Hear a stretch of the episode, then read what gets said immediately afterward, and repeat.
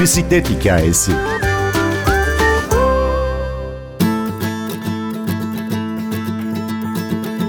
Sızlasan da ağlasan da git o antrenmanı yap. Genç bisiklet sporcusu Ozan Yavuz motivasyon sırlarını bizimle paylaşıyor. Bölüm şarkımız Megadeth'ten Atu Le Monde. Ben Gündür Öztürk Yener, bir bisiklet hikayesi başlıyor.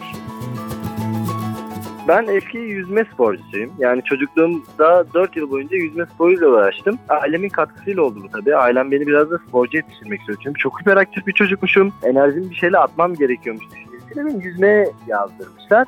Ve daha sonrasında potansiyelde görünce ben de hocam sağ olsun o zaman çok ilgilenmişti bende. Milli takıma hazırlıyordu beni. Daha sonra kendisi bir kaza geçirdi, vefat etti. Benim böbrek rahatsızlığım çıktı. Her şey üstüne gelince yüzme sporunu bıraktım tabii. Ve ondan sonra tabiri caizse enerjimi atamadım pek. Lise ikinci sınıfa da giderken dedim ki ben sporcu iyi bir genetiğim olduğuna inanıyorum ve bisiklet sporcusu olmalıyım diyerekten böyle o ince tekerli bisikletleri arzulamaya başlamıştım dinleyi ve öyle başladı ve dedim ki ben bir gün profesyonel bisiklet sporcusu olacağım. Hayatımı bundan kazanacağım dedim. Ben profesyonel bisiklet sporcusu olmak istiyorum diyen bir insan. Adım adım o hayaline nasıl kavuşur? Ne yapmak gerek? Sonucunda her şeyin başı önce bir araştırmak. Ne olabilir, ne kadar ilerleyebilirim görmek ve kendini görmek için bir adım atabilmek. Şimdi kolay diyorum çünkü her yerde artık profesyonel sporcular verilerini paylaşıyorlar. Ardından nasıl bir şeyler başardıklarını, nasıl başarabileceklerini, hedeflerini paylaşıyorlar ve bu aslında yeni başlayacak ve profesyonel bisiklet sporcusu olmak isteyen insanlara ışık tutuyor. İlk etapta eğer bulundukları ilde bir bisiklet takımı varsa bunu Gençlik Spor Bakanlığı'nın bulundukları ile arayarak öğrenebilirler bu şekilde bulundukları ildeki gençlik spora bağlı bisiklet takımlarına girebilirler. Bu şekilde başlayabilir. Hatta orada onlara bisiklet de verirler. O şekilde başlar. Ama yaş ilerlemiştir. Daha farklı ilerlemek istiyorlardır. Bunun için de ne yapılabilir? Tabii ki de bir bisiklet alarak başlayabilir. Eğer elinizde ekipmanınız varsa nasıl antrenman yapmanız gerektiğine dair eğer araştırma yapma isteğiniz varsa çok fazla kaynak var. Doktorlar dahi özellikle ortopedi uzmanları sakatlıkların engellenmesi amaçlı bisiklet sezonunu araştırıyorlar. Hakimler bu konuya ve o sezonda nasıl kuvvet antrenmanları yapmaları gerektiğini, nasıl bisiklet binmeleri gerektiğini dahi paylaşıyorlar. Bu çok güzel bir şey. Sen fizik okurken bırakıp spor bilimlerine geçmişsin. O nasıl bir kırılma anı?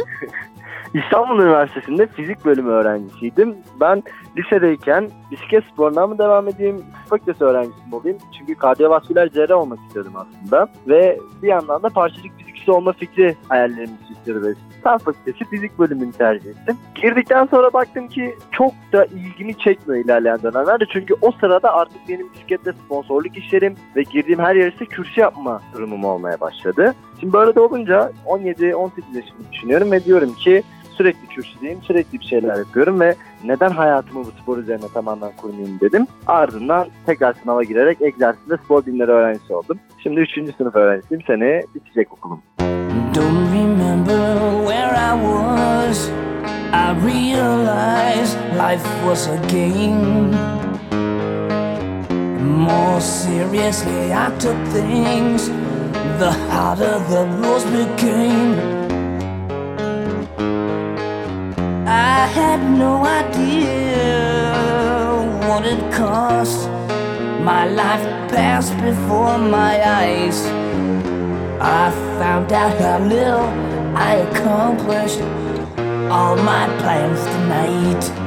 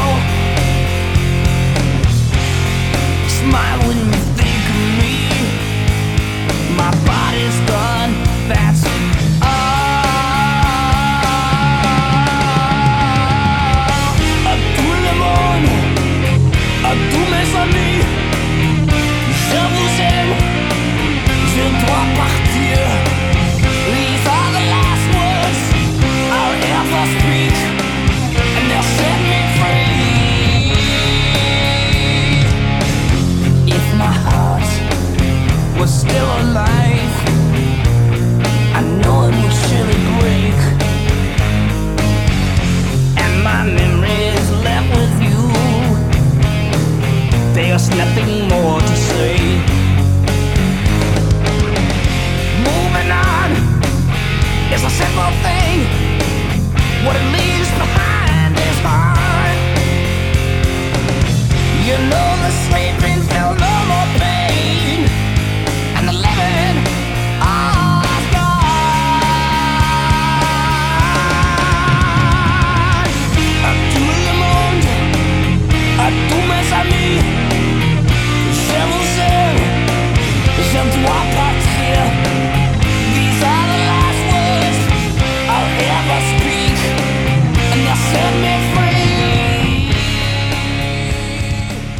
Ozan, senin sosyal medyada videolarına baktığımızda Aha. arkanda asılı onlarca madalya görüyoruz. Biraz başarılarını anlatsana bize neler yaptın şimdiye kadar.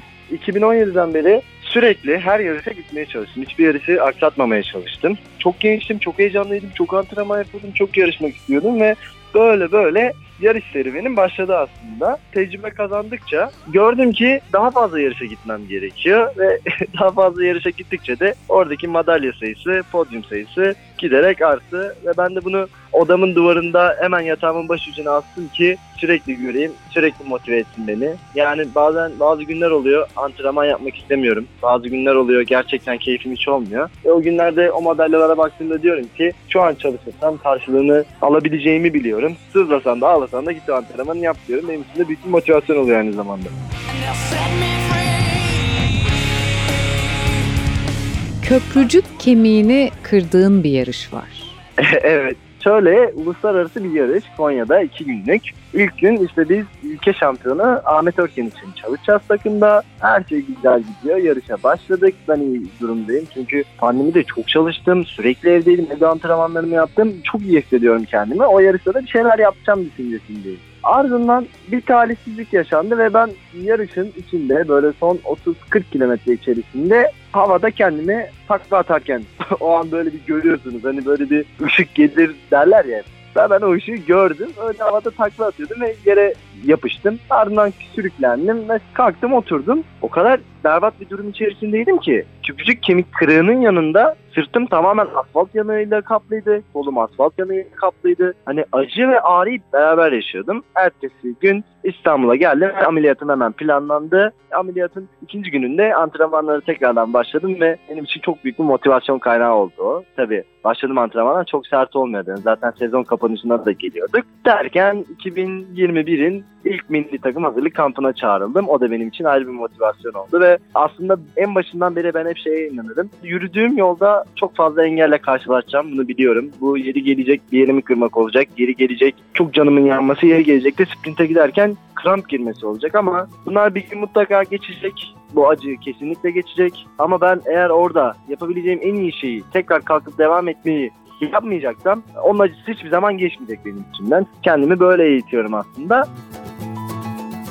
Bundan sonrası için hedef ne? Bundan sonraki hedefimi ben ikiye ayırıyorum. Kısa vade hedefim ve uzun vade hedefim. Kısa vade hedefim arasında milli formayı giyerek ülkemi uluslararası yarışlarda en iyi şekilde temsil etmek. Uzun vade hedefe baktığım zaman da yani bundan 3 sene sonrası, 4 sene hatta 5 sene sonrası için hedefime baktığımda Tour de France'da yani dünyanın en büyük bisiklet organizasyonunda yeşil mayoyu giymek. Yani sprint mayosunu giymek, sprint etabı kazanmak ilk büyük turumu, uluslararası turumu unutamıyorum. Yarış başlıyor. Mardin'deydi. İlk etap 180 kilometreydi. Mardin Mardin içi. Ertesi yine 180 kilometre. Sonraki gün Kilis. Sonraki günde Gaziantep içinde bir 120 kilometre. 4 günlük bir etaptı. İlk gün başladık yokuşta. Tabii ben antrenmansızım ama çok büyük bir özgüvenle gitmiştim oraya. Daha bilmiyorum tur nedir, nasıl oluyor vesaire. İlk yokuşa geldik. Yokuşun sonunda benim gözlerim bir karardı. Orada 210 yani dakikada kalbimin ortalama atış hızı 210. O şekilde o yokuşu çıkmıştım. Onun hemen bir mi bir buçuk hafta sonrasında da Karadeniz turu vardı. Bu sefer şeye geçtik. Ülkenin en kuzeyine geçtik. Ve orada da 210 kilometrelik 46 kilometre hızla bitti diye hatırlıyorum. 45-46 kilometre. Rize'den Giresun'a gittiğimiz bir etap vardı. Dümdüz sahil hattında ama 210 kilometre. Hani bunu unutamıyorum. O kadar hızlı geçmişti ki. Mardin, Kilis, Gaziantep dedin, daha sonra Karadeniz turu dedin. Bizim konuştuğumuz birçok bisikletçi hep şundan bahseder. Bisikletle yavaş yavaş aldığımız için bütün yolları doğanın, ağaçların her zaman tadını çıkarıyoruz. Ama Kesinlikle. siz bir yarış içindesiniz ve sizin de etrafınızda nefis manzaralar, nefis şehirler oluyor. Ne kadar fark edebiliyorsunuz geçtiğiniz sıfır. yerleri? Kesinlikle sıfır.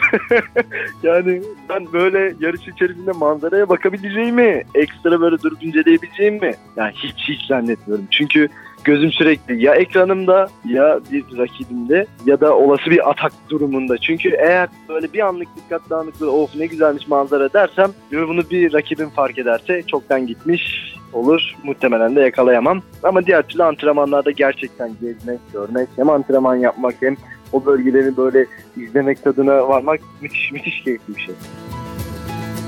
Yani herkes yarışçı olmak zorunda değil. Belki mesela şehirler değiştirerek bisiklet sürmek sizin için daha büyük bir keyif. Veya yavaş gitmek, arkadaşlarınızla bir yerde gidip bisiklet sürüp 10 kilometre sürdükten sonra oturup kahve içmek sizin için büyük bir keyif. Ama oradaki aracın bisiklet olması gerçekten apayrı bir keyif. Bisikletin dostluğu, bisikletin oluşturduğu ortamlarda bulunmak apayrı bir keyif. Bunun için yani mutlaka bir bisiklet herkese öneriyorum. Bisiklet sporcusu Ozan Yavuz anlatıyordu. Düştüğünüzde yeniden kalkmak için motivasyona mı ihtiyacınız var? Kulağınız bizde olsun. Ben Gündür Öztürk Yener, prodüksiyonda Ersin Şişman. Bir bisiklet hikayesinde yeniden buluşalım.